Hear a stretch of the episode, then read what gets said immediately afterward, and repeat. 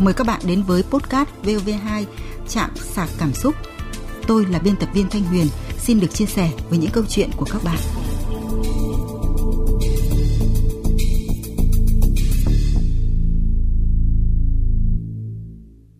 Biên tập viên Thanh Huyền xin chào các bạn. Các bạn thân mến, có được một người san sẻ buồn vui trong cuộc sống, có một người đồng hành tới cuối cuộc đời là mong muốn của bất cứ ai.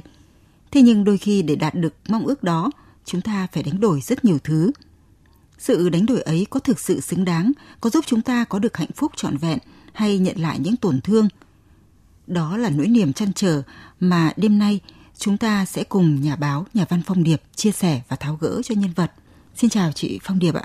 Vâng, xin chào chị Thanh Huyền. Xin chào quý thính giả của Đài Tiếng Nói Việt Nam. Và, và để hiểu rõ hơn những gì mà nhân vật đã trải qua, xin mời nhà báo nhà văn Phong Điệp mời các bạn thính giả chúng ta cùng nghe lại biên tập viên kể lại câu chuyện.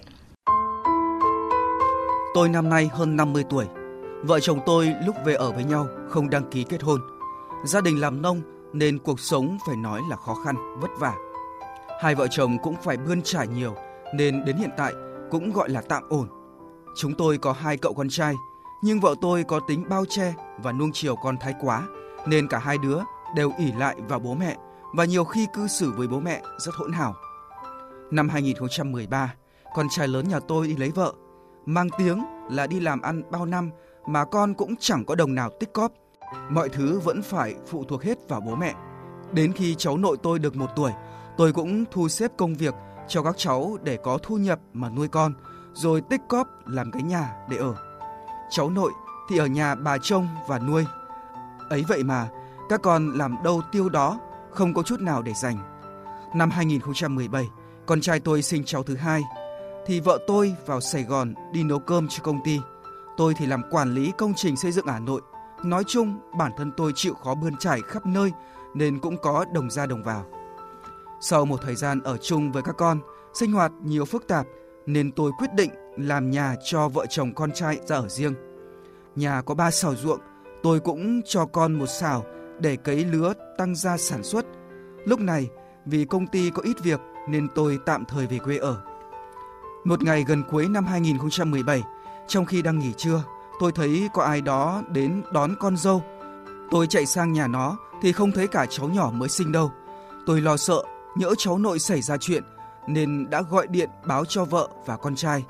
Đến chiều khi tôi đang từ trong nhà đi ra thì thấy con dâu tôi đi từ trong nhà hàng xóm đi ra. Vừa đi nó vừa gắt gỏng nói với tôi những lời khó nghe. Không muốn bố con đôi co ngoài đường, tôi sang nhà để nói chuyện rõ ràng thì con dâu la toáng lên, thách đố tôi đủ kiểu. Quá bực mình, tôi có nói sẽ lấy lại hết những gì cho vợ chồng nó. Con dâu quay ra nói, ông mang về hết mà thắt cổ đi. Tôi không thể ngờ con dâu tôi lại có thể nói những lời như vậy. Thử hỏi, trên thế gian này có con dâu nào như vậy hay không? Còn vợ tôi, sau khi biết chuyện cũng chỉ nói đợi Tết, bà ấy về rồi sẽ giải quyết. Con trai tôi sau khi tìm hiểu quanh hàng xóm cũng chỉ nói với tôi là vợ nó sai rồi. Tôi nghĩ may thay làm sao mà hàng xóm nghe được để làm chứng cho tôi, chứ không thì biết đến thế nào. Tết năm đó, vợ và các con tôi vẫn coi như không có chuyện gì xảy ra, nhưng trong lòng tôi thì vẫn không thể nào cho qua được. Tôi nói nếu không giải quyết thỏa đáng, tôi sẽ đi và để lại hết nhà cửa cho mẹ con bà ấy. Vậy mà, ra Tết, ngày tôi đi Bắc Ninh xem công trình, ở nhà con trai và vợ tôi đã bàn bạc và đổ hết đồ đạc của tôi. Quá chán nản, tôi bỏ nhà đi luôn. Năm 2018, tôi làm ở Hà Nội tìm hiểu được một người trên Thái Nguyên. Tôi thấy cô ấy rất thật lòng với tôi, nhưng tôi lại khá đắn đo vì sau này có việc gì đi lại cũng vất vả, nên tôi dừng lại. Đầu năm 2020, tôi có quen một cô ở thành phố Thanh Hóa, cách nhà tôi chỉ 30 cây số. Cô ấy làm thợ may, chúng tôi qua lại như vợ chồng được 6 tháng, thì tôi có về nói rõ với gia đình là sẽ ở và làm việc trên thành phố luôn. Với cô ấy thì tôi hứa nay mai sẽ đăng ký kết hôn vì chúng tôi thật lòng đến với nhau. Một hôm, con trai tôi đến gặp và nói những lời lỗ mãng với cô ấy. Đây là những điều mà tôi nghe những người thân trong gia đình cô ấy kể lại. Hoàn toàn, cô ấy không nói gì với tôi. Tôi cũng xin lỗi cô ấy và người nhà cô ấy vì việc làm của con trai tôi. Nhưng cũng từ sau hôm đó, có vẻ cô ấy đã thay đổi. Một hôm đi làm về, tôi thấy những thứ liên quan đến quan hệ vợ chồng vứt lăn lóc trên sàn. Tôi ngầm hiểu điều gì đã xảy ra, nhưng vì yêu cô ấy nên tôi im lặng và không muốn làm ảnh hưởng đến nhiều vấn đề hiện tại. Nhưng mọi việc không đơn giản như vậy. Mười ngày sau, tôi ốm nằm viện. Cô ấy có gọi điện hỏi thăm, nhưng đến tối là chặn điện thoại. Tôi không sao có thể liên lạc được. Sáng hôm tôi xuất viện, tôi trở về nhà thì thật chớ trêu, những chiếc khăn tôi và cô ấy dùng trong quan hệ vợ chồng, cái giặt chưa khô, cái chưa giặt. Tôi có hỏi tại sao cô ấy làm như vậy. Cô ấy chỉ nói vòng vo rồi quay ra trách móc và giận hờn vô cớ. Cuối cùng thì buông một câu, tôi muốn qua lại với ai cũng không liên quan gì tới anh. Thật sự tôi rất yêu và xác định sống với cô ấy suốt phần đời còn lại. Tôi đã phải đánh đổi quá nhiều thứ, vậy mà cô ấy lại như vậy. Buồn tủi và thất vọng, tôi mua thuốc ngủ bỏ vào rượu và chuẩn bị một số thứ để đến đêm sẽ chấm dứt cuộc đời. Nhưng rồi trong cơn tuyệt vọng, đau đớn, có ai đó thì thầm bên tai tôi bảo rằng tôi không được làm như vậy. Trên đời này còn nhiều cùng cực hơn tôi nhiều. Điều đó khiến tôi bừng tỉnh. Tôi là người sống nội tâm cho nên những việc xảy ra khiến tôi quá suy sụp. Tôi không còn tin vào phụ nữ nữa. Tôi không biết mình sẽ phải làm gì. Sống không được mà chết cũng không xong.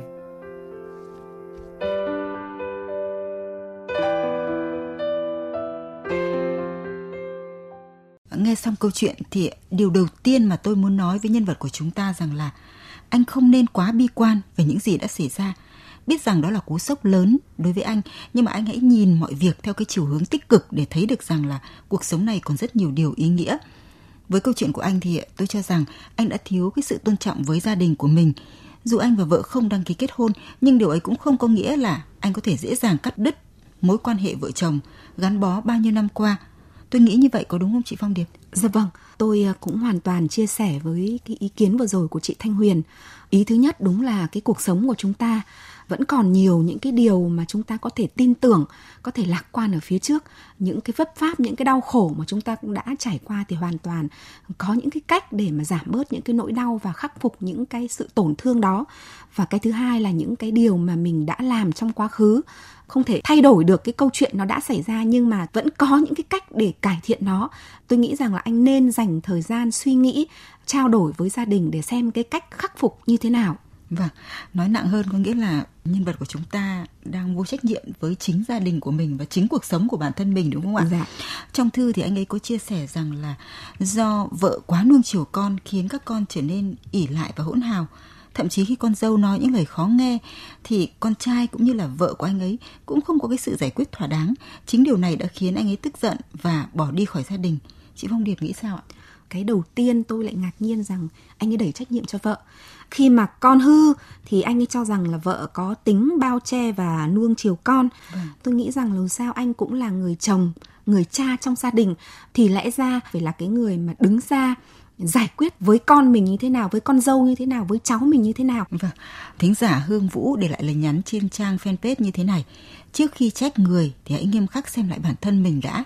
Anh trách con dâu hỗn, nhưng anh lại không kể ra cái cách anh đã đối xử với các con thế nào. Vì nếu bố mẹ sống chuẩn mực, thì hiếm khi con cái dám vô lễ. Còn việc anh nói là không còn niềm tin nơi phụ nữ, thì anh hãy coi lại xem vợ con anh có còn niềm tin ở anh hay không. Giận gia đình có thể bỏ nhà đi, nhưng lại cặp bồ với người khác, thì anh nghĩ xem liệu vợ con có tôn trọng anh không? Đừng trách người mà hãy tự trách mình anh ạ.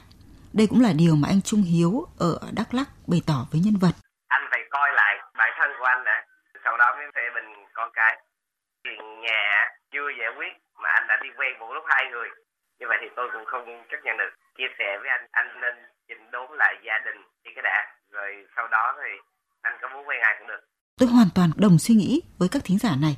Nếu như vợ con không cùng đứng ra giải quyết thì anh ấy hoàn toàn có thể tự mình thu xếp mọi việc chứ không nên bỏ đi như vậy, phải không chị Phong Điệp? Tôi chỉ đặt cái câu hỏi như thế này, cái khi mà cái chuyện nó xảy ra với gia đình anh một cái gia đình mà anh đã gắn kết đã có cái thời gian kham khổ chung sống chia sẻ với nhau một cái chặng đường dài với vợ mình dù là không có đăng ký kết hôn thì đấy vẫn là vợ của anh và các con của anh thì tại sao cái câu chuyện nó xảy ra anh không tìm cách để giải quyết những cái khúc mắc trong chính gia đình mình mà ngay khi anh bỏ đi thì lập tức anh tìm đến những cái người phụ nữ khác? Thì cái trách nhiệm của anh với chính gia đình của mình với con mình đã làm được hết chưa à, để tìm đến những cái người phụ nữ khác sau đấy anh quay ra trách cứ rằng là chính những cái người phụ nữ làm cho anh mất niềm tin tôi thì lại nghĩ rằng là chính anh đang làm mất niềm tin của chính gia đình anh và những cái người phụ nữ mà anh gặp gỡ Vâng, tôi cũng rất là đồng quan điểm với chị Phong Điệp. Còn thính giả Nguyễn Hoa thì cho rằng đã đến tuổi làm ông rồi mà còn xử sự như đứa trẻ danh. Đấy là ông đang tìm cớ để đổ lỗi cho người khác để che giấu cái sai của mình. đời thủa nào con hư mà bố lại bỏ nhà đi bao giờ? Cho dù con cái hư hỏng, người làm cha làm mẹ không dạy được thì để đời dạy chúng. Còn bố mẹ vẫn phải là cái gốc rễ để con cháu có chỗ để về, chứ không phải theo hết cô nọ cô kia, rồi giờ thì bị đuổi, lại lên đây đánh tiếng để tìm đường về vợ con cũ nương tựa tuổi già. Theo chị Phong Điệp, liệu có phải nhân vật đã không còn tình cảm, không còn muốn gắn bó với gia đình mình nữa, nên cái chuyện mâu thuẫn vừa rồi chỉ là một cái cớ để anh ấy bỏ đi không?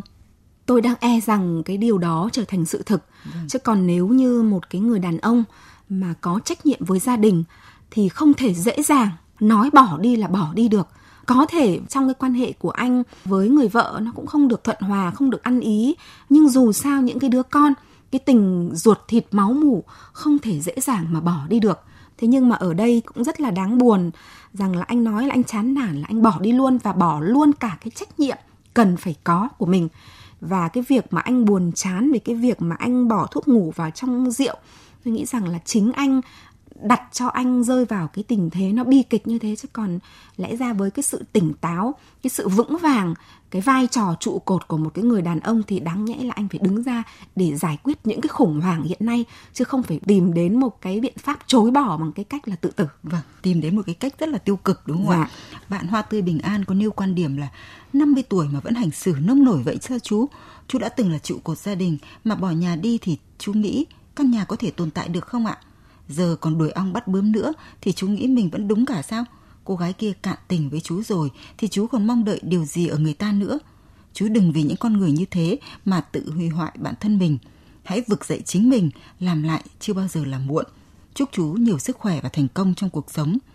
Bác Vũ Thị Lịch ở Bắc Giang thì cũng cho rằng cái việc kết thúc cuộc đời chỉ vì chữ tình là điều không nên chút nào. Lên ông thời đại 4.0 mạnh mẽ lên. Bác khuyên em đừng nghĩ quẩn cố gắng lên. Người ta chia tay mình thì mình cũng buông bỏ. Sẽ có một bờ vai vững chắc đến với em. Vâng qua câu chuyện của nhân vật thì tôi thấy rằng ở độ tuổi nào cũng vậy tình yêu luôn khiến cho người ta không còn đủ lý trí sự tỉnh táo để phân tích để lựa chọn để quyết định dứt khoát. Phải không chị phong điệp? Ừ, đúng là ở lứa tuổi nào thì người ta cũng có nhu cầu được yêu thương và cái tình yêu dù là ở tuổi 20 hay là cái tuổi 50 thì tôi nghĩ rằng là cũng cần được trân trọng. Nhưng mà đừng khiến cho mình trở nên lạc lối, trở nên mù quáng với tình yêu. Với nhân vật của chúng ta thì năm nay anh ấy chia sẻ là anh hơn 50 tuổi. Thì tôi nghĩ rằng là nó cũng không phải là cái tuổi trẻ và cũng không đến cái mức mà quá già. Anh hoàn toàn có thể thiết lập một cái cuộc sống mới cho mình, tìm được cho mình một cái tình yêu đích thực nhưng để mà có một cái cuộc sống mới một cái tình yêu mới thì anh phải đối diện với hiện thực hiện nay giải quyết tất cả những cái vướng mắc trong quá khứ và thậm chí là hiện thực anh đang phải đối đầu với gia đình mình, với con cái mình, với cái người phụ nữ mà bây giờ anh nói rằng anh yêu thương, anh muốn gắn bó cả đời. Tất cả những cái mối quan hệ đấy vẫn còn đang rất là nhùng nhằng, nó chưa rõ ràng và khi mà chưa rõ ràng được thì anh không thể thiết lập được một cái cuộc sống mới. Vâng, với những cái dự định mà nhân vật nói ra trong bức thư gửi cho chúng ta ấy, tôi thấy là cũng may là nhân vật đã không đưa ra một cái quyết định dại dột. Nếu như anh ấy mà làm ờ, một cái sự dại dột nào đó thì vợ con anh ấy cũng như những người xung quanh sẽ chịu ảnh hưởng rất là nhiều. Tuy nhiên cũng có ý kiến cho rằng là những gì mà anh ấy trải qua chính là cái giá phải trả cho cái việc phản bội lại vợ con của mình. Chị nghĩ sao? Hơn ai hết thì nhân vật của chúng ta sẽ hiểu một cách sâu sắc rằng những cái vấn đề hiện nay mình gặp phải là từ đâu. Thực ra thì chúng tôi cũng không phải lên án hay gì cả, chỉ mong muốn rằng là anh hãy bình tĩnh với cái vấn đề hiện nay của mình tìm cách đối mặt giải quyết và xử sự với cái tư cách là một cái người đàn ông có trách nhiệm trong cuộc sống có trách nhiệm với vợ, với con, với những cái người phụ nữ mà đã yêu thương mình khi mà anh đã giải quyết một cách đàng hoàng, xử lý một ổn cái thỏa. việc nó hài hòa, vâng. ổn thỏa thì lúc đấy tôi nghĩ rằng anh sẽ tìm được cái sự nhẹ nhõm trong cái trạng thái sống của mình và sẽ có thể quyết định rằng là mình tiếp tục cái hôn nhân hiện nay hay bắt đầu một cái cuộc hôn nhân mới. nào. vâng vâng. chứ còn tuyệt nhiên đừng nghĩ đến cái chuyện tiêu cực. Vâng còn đây là lời khuyên của bác Lê Thị Hồng Năm ở Thanh Hóa dành cho nhân vật. Bây giờ phải giải quyết xong cái việc gia đình của anh đi đã. Anh hãy nên có một cái cuộc họp gia đình để mà ngồi nói chuyện với cả vợ cả con. Để anh quen người nào thì hãy nên quen. Để cho con trai anh nó khỏi xúc phạm với người khác Thính giả Ngân Đoàn thì cũng bày tỏ là đọc xong thư của anh, em thấy là trụ cột trong nhà, anh phải biết giữ vững, nhưng anh đã không làm được điều đó. Việc nhỏ xé ra to rồi buông bỏ gia đình đi theo hết người này đến người khác là không thể chấp nhận được. Anh hãy quay về xin lỗi gia đình. Nếu họ còn cần anh là tốt nhất, còn không thì anh làm một ngôi nhà nhỏ ở làng mà sống dựa anh em hàng xóm, tự làm nuôi thân, sống tích cực, đừng nghĩ đến cái chết mà thiệt thân anh ạ. Thế góp ý cho nhân vật thì bác Đinh Văn Vui ở Nam Định có bộc bạch. Cháu không hy vọng gì cái người bồ kia nữa, mà cháu đi quay đầu về bờ luôn đi, quay về với con rồi với vợ kia. Nếu có điều gì chín bỏ năm mười, bây giờ mười bỏ năm hai mươi. Cháu về, bố sai thì bố sửa, con sai thì con sửa. Chị Phong Điệp nghĩ sao về lời khuyên là anh ấy nên quay trở về gia đình và xin lỗi vợ con? Biết rằng có thể như ban đầu là điều rất khó, nhưng có lẽ đây là cách tốt nhất để anh ấy không nghĩ đến những điều tiêu cực cũng như là vượt qua được cái giai đoạn khó khăn này đúng không ạ? Chúng ta đều là những cái người có gia đình và đều hiểu rằng là không phải lúc nào nó cũng ngọt ngào, nó cũng có những cái va chạm đúng không ạ? Nó cũng có vâng. những cái lúc vui, cũng có những lúc buồn, những lúc sướng khổ chia sẻ cùng với nhau và cái quãng thời gian đấy nó không dễ dàng đánh đổi chỉ trong một chốc một lát. Cho nên là anh hãy bình tâm, hãy à, nghĩ về gia đình của mình, nghĩ về cái hành trình hơn 20 năm mà anh đã sống cùng vợ mình, sống cùng con mình. Xem anh có thực sự thuộc về cái nơi ấy không? Cái khúc mắc hiện nay trong gia đình liệu có thể hòa giải được với nhau hay không? Đã bao giờ à, gia đình có một cái buổi họp mặt chung để vợ chồng con cái lắng nghe chia sẻ với nhau hay không? Chứ còn đừng chỉ vì một cái lời nặng nhẹ, đừng chỉ vì một cái hành xử trong cái lúc nóng giận để mà rồi làm tan nát một cái tổ ấm đã có cái sự gắn kết với nhau như thế để rồi anh ngã vào những cái mối quan hệ khác và đến bây giờ thì nó cũng chẳng đâu vào đâu cả. Không trẻ nữa để mà phiêu lưu. Vâng. thế nên là anh hãy sống chậm lại hãy suy nghĩ. Nếu có thể quay về thì tôi mong anh hãy trở về. Thính giả Lena Vũ có suy nghĩ ai cũng có quyền được yêu quyền lựa chọn cuộc sống mà mình muốn. Nửa đời người vì vợ lại vì con rồi đến đời cháu chăm vợ rồi lại nuôi cháu nữa Ai nói rằng là đàn ông không phải vì gia đình mà làm những điều đó, đã làm gương cho con, nhưng con cái ỉ lại hỗn hào, con dâu cũng không biết tôn trọng, lại được bà vợ chiều con. Ai cũng có sức chịu đựng ở một mức nào đó, hãy sống vì mình nhiều hơn, rồi sẽ tìm được một người thích hợp với nửa đời còn lại. Ý kiến của thính giả này dường như là đi ngược lại với những thính giả trước đúng không chị Phong Điệp? Thính giả của chúng ta vừa chia sẻ một cái ý là chúng ta hãy sống vì mình. Vâng. Cái điều đấy là quyền của mỗi cá nhân nhưng khi chúng ta đã có gia đình đã có vợ có con thì cái cuộc sống của chúng ta nó không chỉ là cho bản thân chúng ta nữa mà chúng ta phải hài hòa một cái cuộc sống có trách nhiệm với vợ thì mình phải làm sao với gia đình phải làm sao mình phải lo kiếm tiền nuôi các con như thế nào vừa là trách nhiệm vừa là nghĩa vụ vừa là cái niềm tự hào của một cái người làm cha được gồng gánh gánh vác gia đình, được bảo bọc gia đình, yêu thương, chăm sóc vợ con. Đấy là một cái điều nó vô cùng thiêng liêng trong cuộc sống. Thế nên nếu mà sống theo kiểu ích kỷ, tôi cần tình yêu thì tôi đi tìm tình yêu. Tôi muốn tự do thì tôi cho mình cái không gian tự do để mình bay nhảy. Tôi nghĩ rằng nếu mà thiếu đi cái sự gắn kết với nhau trong cuộc sống, thiếu đi cái sự trách nhiệm với nhau trong gia đình, thì nhiều khi là những cái va chạm nhỏ trong cuộc sống nó cũng trở thành những cái dạng nứt rất là lớn phá hủy những cái tế bào gia đình và lúc đấy thì không chỉ gia đình mà bản thân xã hội nó cũng trở nên rất là rối loạn vâng. thế nên là cái vì mình cũng là một cái nhu cầu chính đáng. Nhưng cái vì mình đấy nó cần phải hài hòa trong một cái gia đình trong một cái tập thể trong một cái môi trường chung. Vâng trong cái cuộc sống của cả gia đình mình nữa chứ vâng không ạ. phải vì cá nhân mình quá. Như vậy thì có lẽ là sẽ hơi bị ích kỷ đúng không chị đúng như thế chị. Và các bạn thân mến trong cuộc sống tình yêu là điều khiến chúng ta cảm thấy hạnh phúc có động lực để phấn đấu vươn lên. Nhưng ngược lại nếu không đủ tỉnh táo lý trí để hiểu rằng tình yêu không phải là tất cả thì rất có thể chúng ta sẽ lầm đường lạc lối đối với hoàn cảnh của nhân vật điều cần nhất lúc này là anh nên tập trung cho công việc và có những hoạt động tích cực hơn nữa để giải thoát mình khỏi những suy nghĩ tiêu cực bên cạnh đó thì tôi nghĩ rằng anh nên có một lời xin lỗi chân thành với vợ và các con của mình tôi nghĩ rằng cái tờ giấy đăng ký kết hôn chỉ là thủ tục pháp lý, nhưng quan trọng là hai anh chị đã có khoảng thời gian đồng cam cộng khổ, cùng nhau xây dựng nên một gia đình. Thì dù là vì điều gì đi chăng nữa, việc anh bỏ đi và có những mối quan hệ ngoài luồng khác là hoàn toàn sai trái.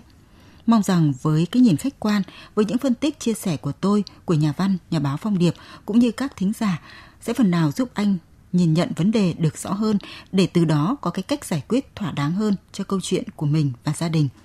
Một lần nữa thì xin được cảm ơn nhà báo nhà văn Phong Điệp đã nhận lời tham gia chia sẻ với câu chuyện của nhân vật của chúng tôi ạ. Chạm sạc cảm xúc sẽ gặp lại quý vị và các bạn trong các câu chuyện tiếp theo.